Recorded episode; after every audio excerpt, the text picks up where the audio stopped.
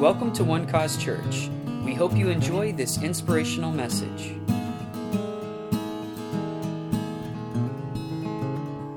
I have a very, very special treat for you today. Heather and I were in South Africa last year. Uh, of course, you know Prophet Andre, who comes here to our prophetic conference every year. And we went and spoke at his conference in Mossel Bay, South Africa. And lo and behold, this dynamic speaker was there. Uh, she's a woman. I'm saying that because I got denominational friends that don't believe in that. I'm like, how do you not believe in that? It's incredible. And Elma Jacobs was teaching and preaching, and it was just riveting from start to finish. And I never even thought that we would have an opportunity like today. I really didn't even cross my mind, but lo and behold, you're here. And uh, her and her husband Paul are here with us from South Africa. From and uh, this is their first time in the states, so uh, we are truly honored to have them. And uh, you're going to be blessed, big time. You're going to be really glad you came to church today. I promise you. All right. I mean, I know the guy who usually preaches here is pretty good, but this is another level, all right? So I just want you to please give a great One Cause Church welcome to Pastor Elma Jacobs. You. Bless you, bless you. Oops. Thank you, Pastor. Thank you, Pastor Eric. Thank you, church. One Cause, so great to meet you all. Heard a lot, a lot about you. So, like I said, I prayed this morning for a hearing ear so you can follow my accent. So I trust you will hear me. Amen. I just want to thank for the invitation, the opportunity to minister here and to meet your church, Eric. It's really a blessing, and um, thank you for receiving us. Um, God showed me actually this morning concerning your church, you know, because I have a little bit more time, I want to speak about that. He showed me the frame of the church and the stature of the church. And uh, there's a level of maturity in it that I know that comes only from the word. Because you can only build his church with himself. You cannot build the church with worldly principles. You build his church with Christ, with the word. And so I saw the frame and then the stature of the church, and God is well pleased with the stature. He's really pleased with the stature and the level of maturity in, in the church. And um, the message I want to give you this morning is that, that God has put great value on this family. Great, great value. And I know as a preacher, sometimes we deposit and we build and we deposit and we build. And we never realize because, you know, we, we don't see ourselves, we only see others. We don't see ourselves. And I want to encourage you and Heather and the leadership. God sees you and He is pleased with you. And because of what you have been building. And He's, he's honoring that. And uh, he, there will come a fruit of it that will really surpass your greatest expectation as a family, as leaders. And I want to bless you with that in Jesus' name. Amen. Amen. Thank you. Let's give God a hand. Amen. Let's give him a hand. Um, I want to honor my husband, Paul. I said he was driving me through that storm yesterday to, from Dallas to here, so I bless him. We are a very good team, always have been. And um, I want to honor God for him and st- together we are standing in the ministry in different roles and settings, but I want to honor him for that. Church, I want to jump into the word, and um, there are things I did not share this in the first session, so you need to get both of the sessions. Otherwise, you know, you will miss out. Amen. So we want to honor the Lord Jesus Christ, who is the head of this church. I never tire of saying this really, because um, even as I preach this morning and I'm going to preach now, the word is always relevant to me. I take the word first for myself because we are humans. We are surrounded by things in the world and surrounded by things. So every time the word speaks, I listen. Even as a preacher, I listen because I will listen to any man, woman, or child that has a revelation and a relationship with Jesus Christ because they have something to give. And I want to honor the Lord because He's the head of His church. We must realize there's no higher authority than Him. No higher. He is the supreme authority over His church. Locally, globally, He's the supreme authority. And I want you to, if you're comfortable, just confess with me or pray with me and say, touch your ear and say, I have an ear to hear. I have an eye to see. And my heart, Lord Jesus, is open to receive your word. Your word is always welcome in my heart because your word is spirit and life. May it bear much fruit in my life for your glory. In Jesus' name, amen. There's a place in John 8 where Jesus said to the Pharisees, Why does my word have no entrance into you? It's not, it's not always because we have ears that we will receive the word. There must be a hearing ear, a willing heart to receive so that the word can find entrance into our lives. Then it will bear fruit. Amen. Church, I want to speak today from a place, and I want to call this place in Christ. And as I'm speaking, I'm, I, I don't want to speak to it, I want to speak from it. Are you with me? A place called in Christ Jesus. And 2 Corinthians 5:17 says the following, therefore if any man be in Christ, be in Christ, tell your neighbor in Christ. He is a new creature, old things are passed away, behold, all things are become new. And like I said this morning, it's only true when it's you are in Christ. It is only true in Christ. It is not true outside of Him. And when I speak about that place in Him, it's also, it's not just a revelation of being in Him, but it's also an understanding of being in Him. Amen? And uh, if we speak from that place, we, we need to understand that we speak another language. We speak a new language. We speak a different language. And this language is not eh, eh, consisting out of vowels, consonants, or a dialect, or a tongue, or I'm not speaking even about, you know, speaking in tongues. I'm speaking about the language that Jesus describes in his own words. It says, It is the Spirit who gives life. He is the life giver.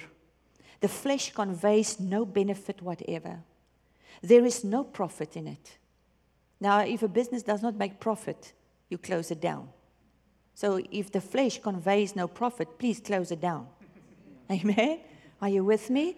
The words, Jesus is saying, He says, the words, the truths that I've been speaking to you are spirit and life. You know, and then they, he asked Peter in John 6, uh, Do you want to go? Because they all, because of John 6, I am the bread. I am the bread of life. If you eat me, you know, they turned away and he, uh, and he asked Peter, will you go, Do you want to go too? And Peter said, Where will we go? Because with you are the words of life. Thank you, Jesus. Because from that place in Christ, we speak spirit and life. We speak hope. We speak love. We speak life. We speak because death is the absence of life. When we speak about of look into poverty. When we minister in Malawi, we have a missionary, a missionary station there and Bible schools there. Pe- people are really poor, poor, poor. And po- poverty is the absence of life. Sickness is the absence of life. Fear is the absence of life. So the moment we speak from that place called in Christ, and we speak spirit and life into people's lives, we chase out death. We replace death in their lives. Are you with me, church? That is the power of being in Christ, understanding that I have a new language to communicate spiritual things and authority. In Christ, our birth certificate changed. You know that. Because Hebrews 12 23 says, And to the church, the assembly of the firstborn. I love it. You are the assembly of the firstborn. That means there's a second, third, fourth born. Many sons into glory. Amen. Who are registered as citizens in heaven. So, although you're walking on the earth, you are registered as a citizen in heaven. Your birth certificate is chapped or stamped in heaven. New creation in Christ Jesus. In this place called in Christ. Tell your neighbor, in Christ. Tell him this is a place. It's a place, it's a domain, it's a sphere, it's an arena, it's a room. And when we speak about that, we need to understand, we need to enlarge our capacity in our minds and spirit. It's not a small place, it's a kingdom. It's a kingdom. So you have to expand in it. It's not a small, small, it's not Christ in me, it's me in him. Are you with me?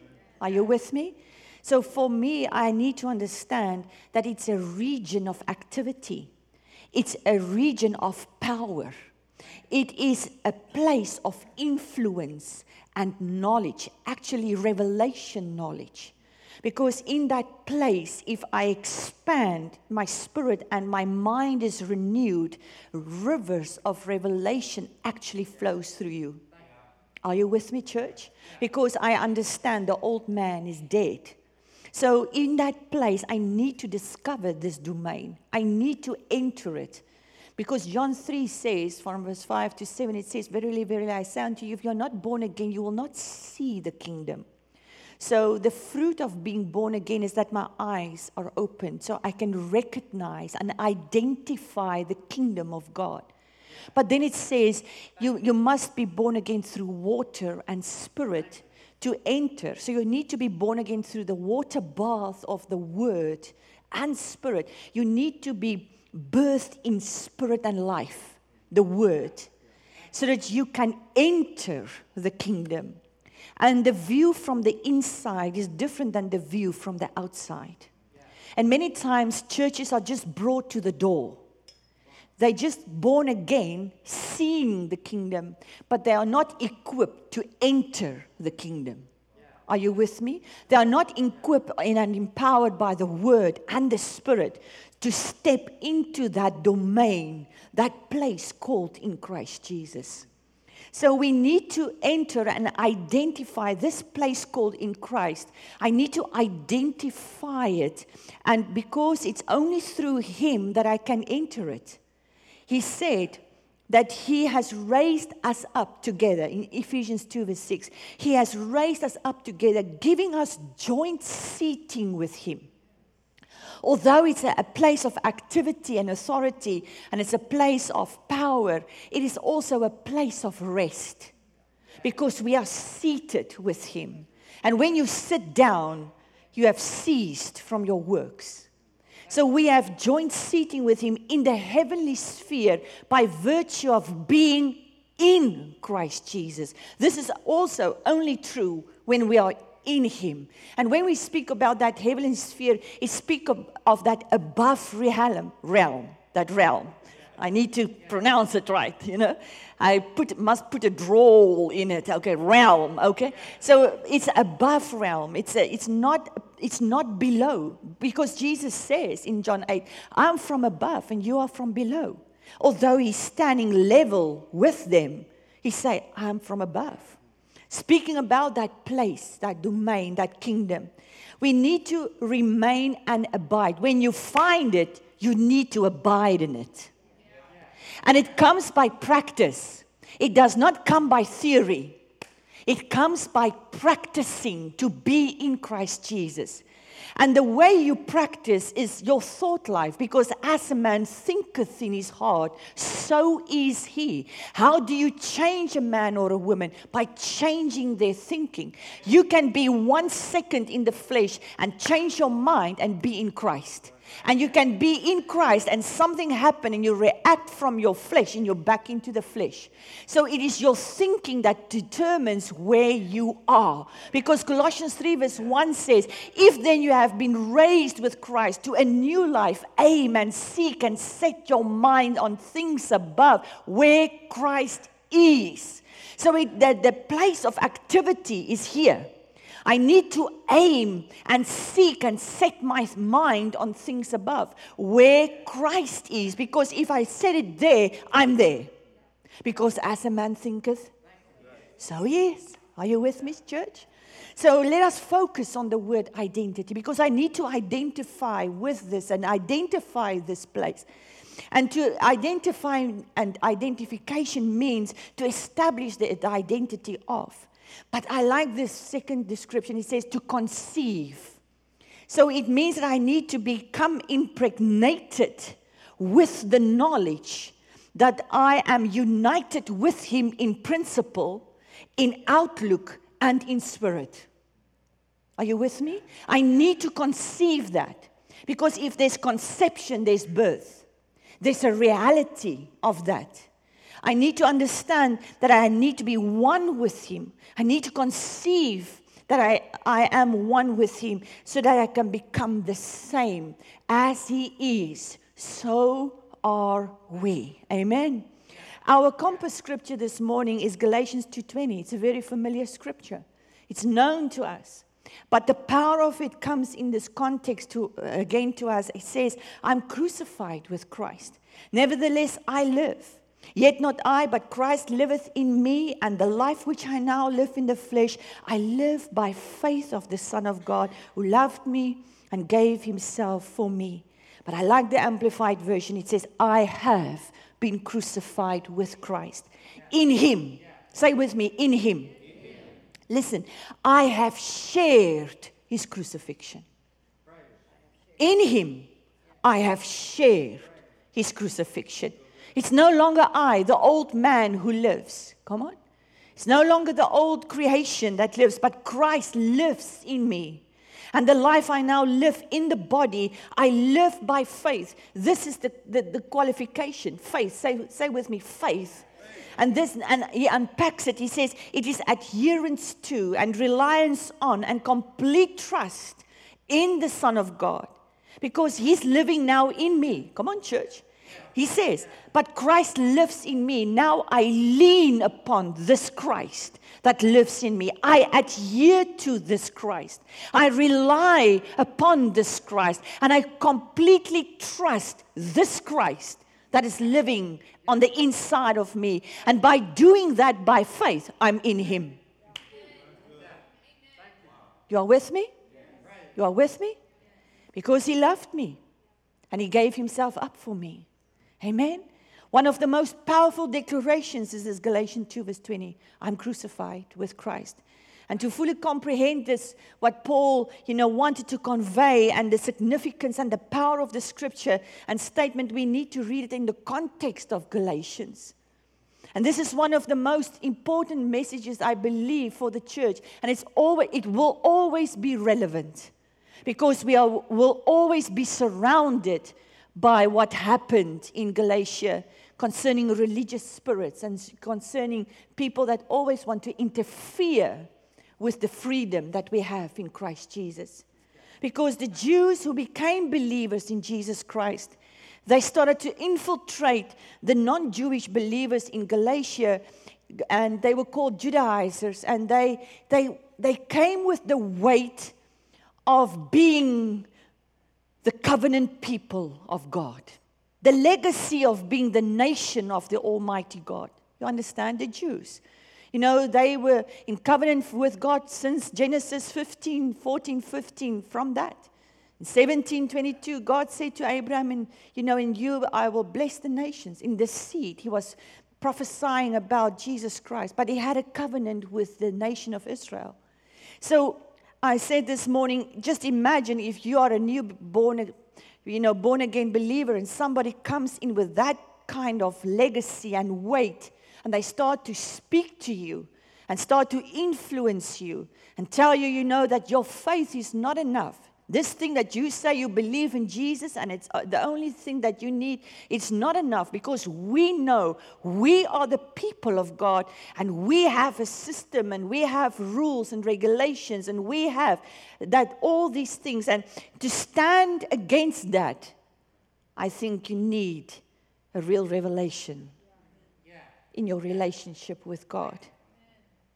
Because in South Africa, we have a, revelation, a revival of, of religion. You know, we don't have Jews coming in here trying to infiltrate and influence us, But in South Africa, we have the church trying to be Jews. They're adapting Jewish culture. They're adapting Jewish customs. They're adapting the, you know, the, the law of Moses. They wear things that the Jewish, the, the Orthodox Jews in Israel is wearing. People like us. And so there's a, there's a, a real danger when it comes to these things. Even popular teachings that are coming the church's way and as, as a minister and as a church, we need to scrutinize these things because there are popular teachings that deviate from the purity of the gospel. And so Paul starts to speak to them because they were influencing the non Jewish believers and um, they're insisting that the non Jewish believers become obey, they must obey the law of Moses and starting by the act of circumcision. And so we need to understand if the old man is not crucified with Christ, if he's not identified with that, what Paul says, I, in him, I've shared his crucifixion, you must understand, I must understand that my flesh is alive and it is open to influence. Because my flesh flourishes on merits. It understands the merit system. It understands the controlling and the measuring rod. And because it flourishes, it likes it. It, it feeds an appetite in my flesh to see how am I doing? How is my performance? You see, the danger is that you want to transfer the merit system in the world into the spirit. And that is the greatest danger because God does not work on merits, He works on unmerited favor. Amen? So our flesh and our natural man, you know, are prone to a merit system. And they use the law of Moses as a merit system because it weakened in the hands of flesh. It was never designed to be that way because Romans 7 says the law is holy and it's spiritual. And God designed it by his wisdom to stir up sin and to bring a sin consciousness so that we can know that we need a savior. But they used it for something totally different. It's like designing a toaster and you wear it for a flower display. Because it's designed for something. But in the hands of sinful man and flesh, it becomes a merit system and a religious system that say step one, step two, step three, and we will see how that becomes a great danger to our walk with God. The moment we tamper with the purity of the gospel, we tamper with the power of the gospel. Are you with me? Because it says in Romans 1:16, it says, For I'm not ashamed of the gospel of Christ, for it is the power of God unto salvation for everyone that believes, the Jew first, and also to the Greek. For therein, in this purity, in this gospel that Paul preached and that we understand, is the righteousness of God revealed not the righteousness of man, not the righteousness of a religious system. Come on, church. Not the righteousness of step one, step two, step three. The righteousness of God is revealed from faith to faith, because as it is written, the just shall live by faith, not by obeying a religious system. Amen? There can be no other gospel. Paul said in 1 uh, Galatians 1 8, but though we or an angel from heaven preach any other gospel unto you than which we have preached unto you, let him be accursed. And he repeats it. So even when we listen to great men and great women of God, and we read great books about, you know, Christianity, and even if they have the greatest following on earth, we need to measure and discern the message because there is actually a mixture of law and grace. That is the greatest danger. Because ministers are mixing law and grace because law is still present within them. And if the law is present in the preacher, the law is present in the house. Are you with me? So, as a preacher, it's my responsibility to come before God frequently and often to search my heart and search out my message to see if I'm still pure in the gospel. Because if I tamper with the purity, I lose the power. Come on. Are you with me, church? So we need to discern. And discern is not judgment, Discernment is a gift from the Spirit. And we need to discern messages. We need to discern books. We need to discern what we are watching on TV and what we allow into our spirit. We cannot afford a mixed message. We need the gospel and the, and the Christ centered gospel. And we need that because with that, we build the church. Amen when we are not actively identified with the crucified Christ, suddenly something happens because if I'm not dead, I'm alive. If I'm not dead as an old, the old person, the old mindset, the old appetites, I'm alive and I will give into the pressure of people. And this is what happened in Galatia. They gave, they gave into the pressure of the Jews, and they were influenced by the Jews, and they did not hold fast to their message and what they were taught by Paul. And suddenly they opened the door, and it says in Ephesians 1, verse, uh, let's see, verse 10, He says, Paul tell them, Now am I trying to win the favor of men or of God? Do I seek to please men? Because if I'm alive, I will give into pressure. Come on. I will give into influence. He says, if I was still seeking popularity with men, I should not be a bond servant of Christ. And this is the, this is the dividing line. Because we listen more to people, we give the headship to people. And we do not hold on to the headship of Christ. Are you with me? When we are not actively identified, we seek our identification. We seek our identification in others, in our past, in culture, or in the world. And Galatians 3:28 says the following. It's so clear. It says, "There is now no distinction, neither Jew nor Greek. There is neither slave nor free. There is not male and female, for you are all one where in Christ. As I'm standing here and ministering to you, I'm not a female, I'm a spirit ministering to you, spirit woman and a spirit man, because I'm speaking from that place called in Christ Jesus. Are you with me? So all the things drops away. All the things that identified me in the world just falls away. But in Christ, you stand up as this new creation with the anointing of God resting upon you and the authority of that place in Him. So when we, we are not identified with Him, we are easily nudged or pushed back into dead works. And this is the danger. We start out so well. Galatians 3 says, You start out so well. You know, in the spirit, you start out. It says, Who has bewitched you? Who has cast a spell over you? You know, you received the spirit by the spirit, and now you want to finish it by the flesh. Are you with me? Because Hebrews 12 says, He's the author and the finisher of what? My faith, not my works, my faith. He's the author of my faith and He's the finisher of my faith. And Hebrews 6, verse 1 says, We must leave these principles, the doctrines, the principles of the doctrines of Christ. We must now let us move on, he says.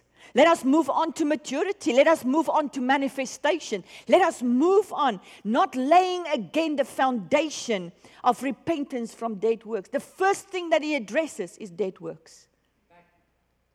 And we need to remain dead to dead works and not come under the influence of it again.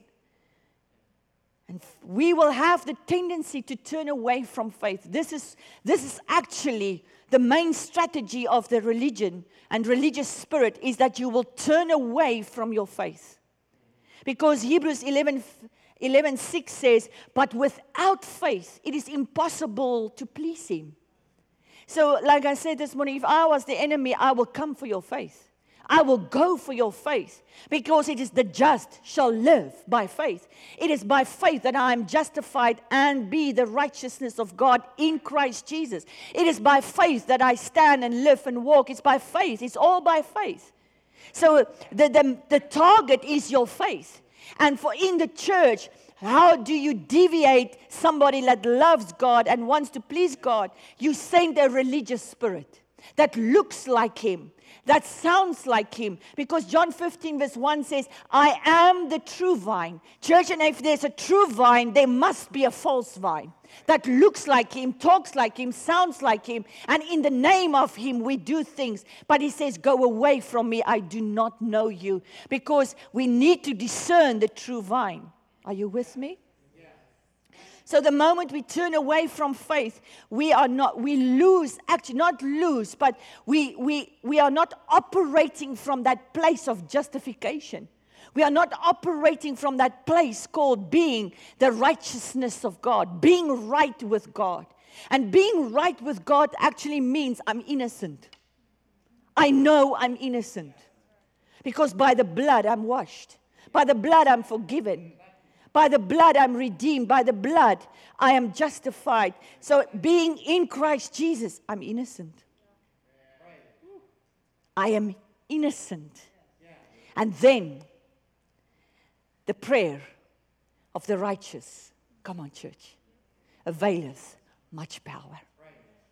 You see, and that is the strategy. By sending in that religious spirit, you know, diverting you to deviate from the cross, from that crucified place, being with him, identified with him. Galatians 2:16, this is these scriptures, the following scriptures are most powerful scriptures. He says, knowing that a man is not justified by the works of the law, but by the faith of Jesus Christ. Say with me, faith. Even we have believed, he's speaking as a Jew, we have believed in Jesus Christ that we might be justified by the faith of Christ and not by the works of the law. For by works of the law shall no flesh be justified. It's not by our performance, church. It's not by our performance that we are justified. It says Galatians 3 11, 12. Now it is evident that no person is justified, declared righteous, and brought into right standing with God through the law. For the scripture says, the man in right standing with God, the just, the righteous shall live by and out of faith. How many times must he repeat it? Your faith. Say to yourself, My faith is my most precious possession because it pleases God. Amen. Verse 12 says, But the law does not rest on faith, does not require faith, has nothing to do with faith. If I'm in a religious practice and I follow a religious system, there's no faith required because it's step one, step two, step three, step four. You've got the recipe. Why do you need faith? Amen? He says, He who does them, the things prescribed by the law, shall live by them, not by faith. Because no faith is required. And what pleases God? Come on, church. What pleases God? Faith. When I'm not actively identified, being in that place in Christ Jesus, I come back under the curse of the law. Galatians 3:13 says he became a curse for us. And so to redeem us from the curse of the law. What is the curse of the law? Sin being stirred up again. Condemnation. Romans 8 says, Therefore, there is now no condemnation for those who are where? Thank you very much. Who live not after the dictates of the flesh, but after the promptings, the Wuest translation says, after the promptings of the Spirit. Come on. Say with me, in Christ. This is the, this is the more scary version. It gets worse. Sorry about that. But if I'm not identified with Him, Listen, Galatians 5. It says, let's read Amplified, verse 3. I once more protest and testify to every man who receives circumcision. So if you start out, doesn't matter if it's circumcision, it can be something else. It can be the Shabbat, it can be a talit on your head, it can be anything. Come on, church. We saw these things. I'm seeing these things in South Africa. All these religious acts and, and performances. It says, he says here, he who receives circumcision, that he's under obligation and bound to practice the whole of the law and its ordinances. You cannot select one or two. If you start, you need to obey. All of it. Are you with me? And then he says, if you seek to be justified and declared righteous and to be giving a right standing with God through the law, you are brought to nothing and so separated or severed from Christ.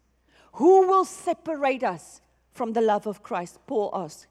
He knew that was, there was only one thing that was the law. Because it says in 1 Corinthians 3 until today, when the Old Testament, when Moses is read, a veil lies over their minds and their hearts, and they have lost the ability to understand. Come on, church. But in Christ, the veil is removed. And that Paul understood because on the road to Damascus, Acts 9, the veil was ripped off in one single second.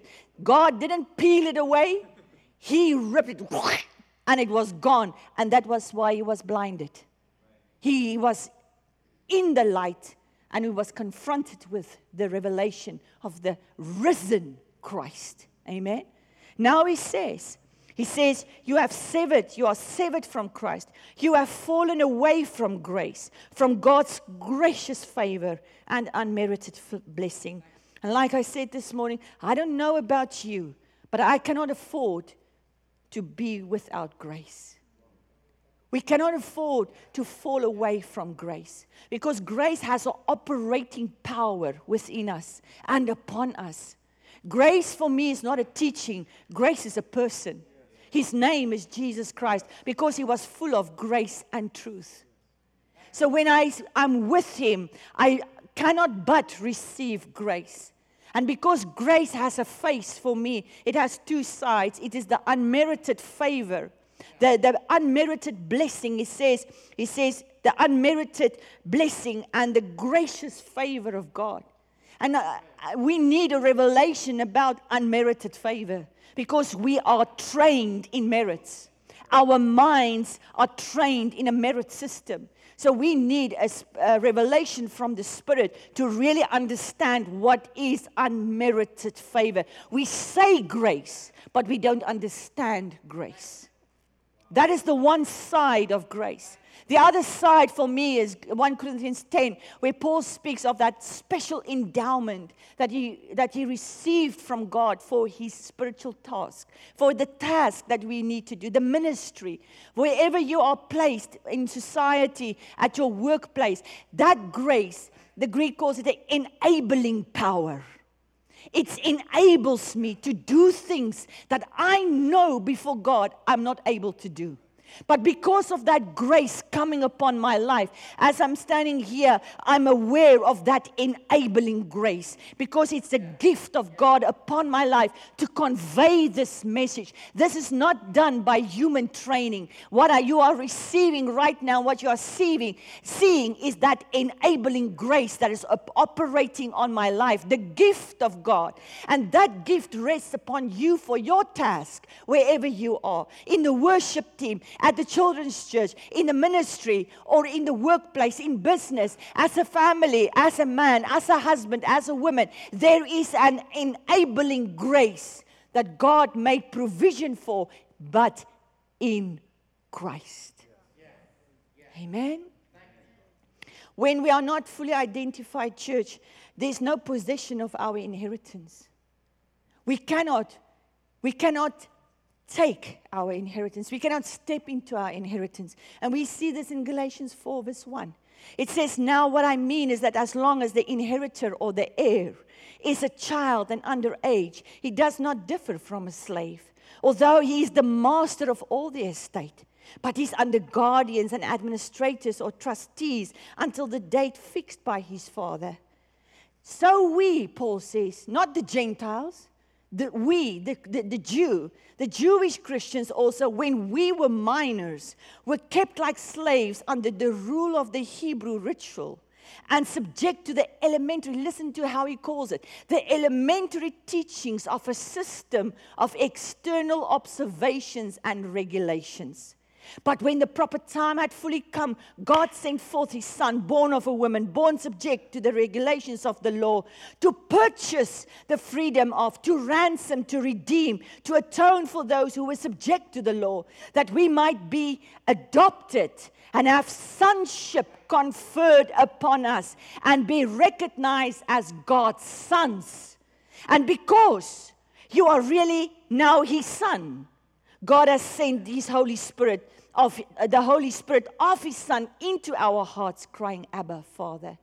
You see, therefore, you are no longer slaves, bondservant, but a son. And if you are a son, it follows that you are an heir by the aid of God through Christ. But if I'm still under the law, because Paul said, as long as we were under the law, we were under a guardian, a tutor, and the law was a tutor unto Christ. But when you find Christ, the tutor is no longer applicable. It's not necessary. Come on, church.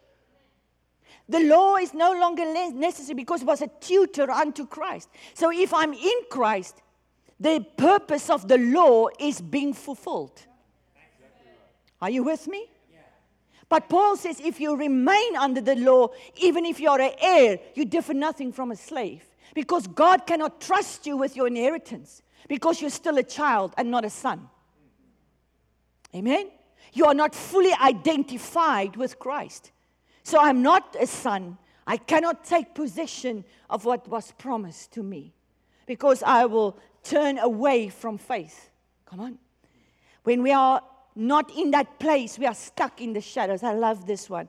Colossians 2, verse 16 says, Therefore, let no one sit in judgment in matters of food and drink, or with regard to a feast day, or a new moon, or a Sabbath. Such things are only the shadow of things that are to come, and they have only a symbolic value. But the reality, the substance, the solid fact of what was, what it is foreshadowed, the body of it belongs to Christ. Like I demonstrated this morning, there can only be a shadow if there's something real that casts the shadow. Now he says the whole, the law and the tabernacle and all the prophecies in the Old Testament were foreshadowing of what was to come. It was shadows and types. It, it spoke about something because it was the shadow of something real. But now the real thing arrived.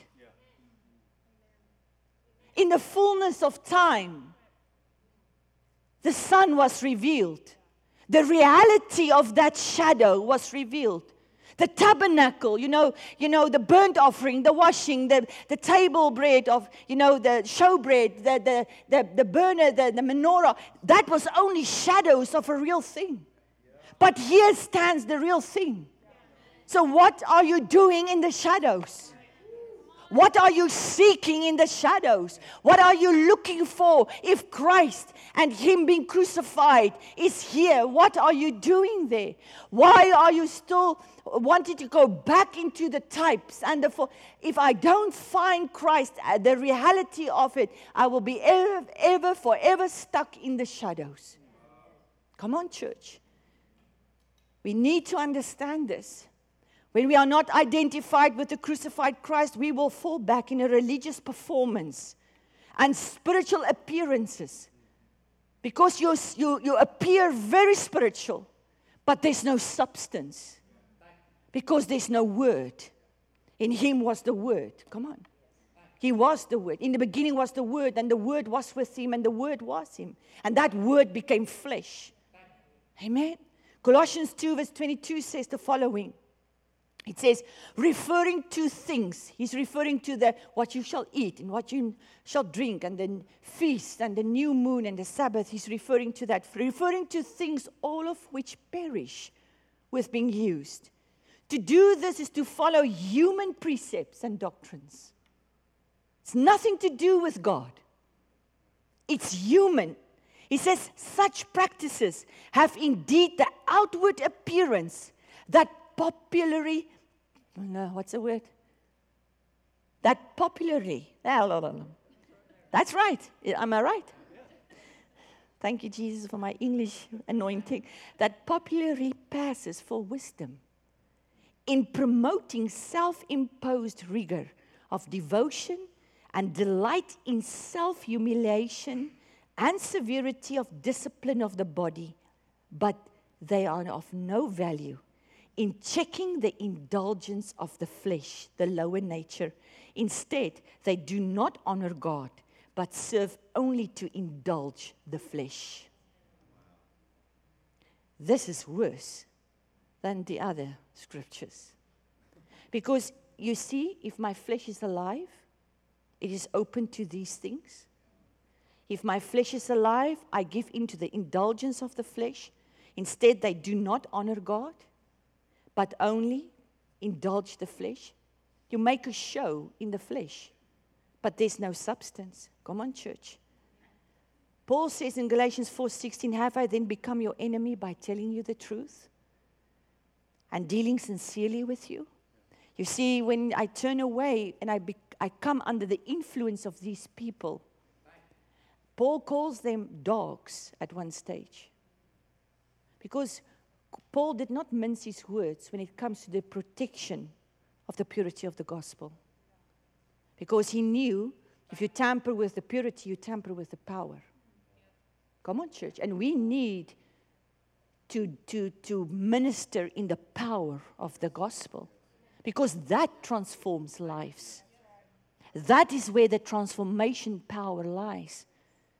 That is what transformed you when you came to Christ, was the purity of the crucified Christ. That's why Paul says, I resolve to know nothing amongst you except Christ and Him being crucified. And when we speak about the crucified Christ, we speak about the whole package, you know, the death, the burial, the resurrection, and the ascension. But we need to understand that if we are not actively identified with that and we come under the influence of these people, actually we become their trophies. They convert us to their teaching. And we become a trophy of their belief system.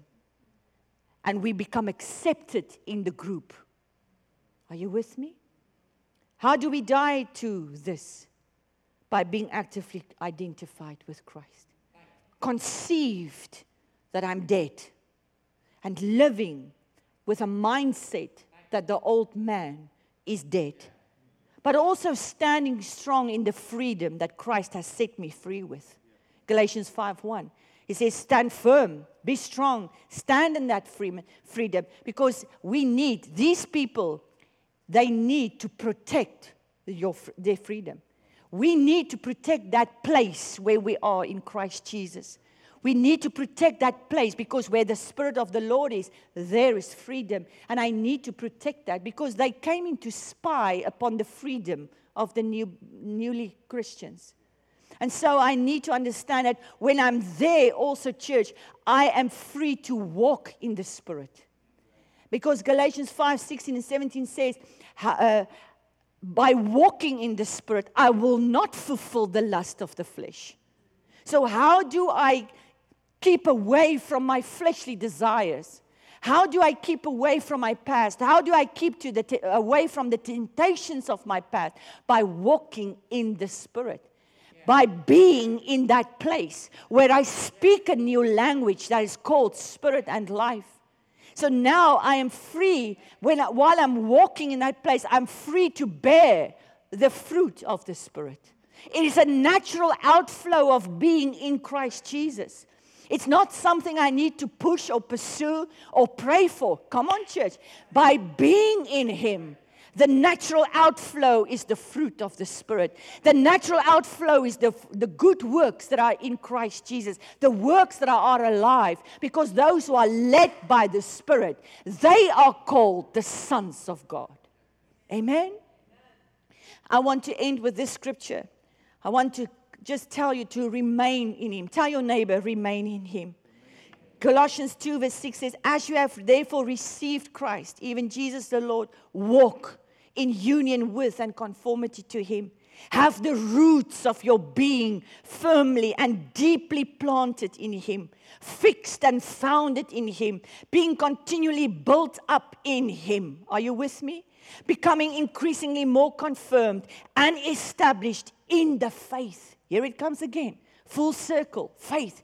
Tell your neighbor your faith is your most precious possession. Just as you were taught, and abounding and overflowing in it with thanksgiving. Amen. And I want, if you are comfortable, let us stand and we're going to make a declaration. And we're going to mean it. Amen. We're going to say it with good spa. We're going to say it with, yeah, with, you know, with conviction. Because I just gave you a short introduction of this truth and this message. But the reality of it is very true and imminent. The danger of these influences are all around us. And it's not in the world, it's in the church. I am, I, let us confess, I will remain in truth. I will not follow people. I am in Christ. I am fully and actively identified with the crucified Christ. My desire to fit in, crucified. My desire to be accepted, crucified. My past wounds and hurts, crucified. My religious ambitions, crucified. My fleshly desires, crucified. I declare today I'm dead to the law. I'm dead to any religious spirit. I am in Christ. Amen. And today, I declare with Paul, I am crucified with Christ. In him, I have shared his crucifixion. It is no longer I that live, but Christ lives in me. And the life I now live in the body, I live by faith. The complete trust in the Son of God who loved me and gave himself up for me. I agree with that. And I stand upon it in the name of Jesus Christ. And I say, Amen. Amen. Bless you. Bless you. Amen. Man, oh man. What a word, huh? Whew. Fantastic. Why don't we take a moment to say thank you, Lord? Lord, let this let this word whew, just consume us. Let it, let it sink deep down into our hearts, Lord. That your words that are spirit in our life. Help us to see this, to the, the revelation.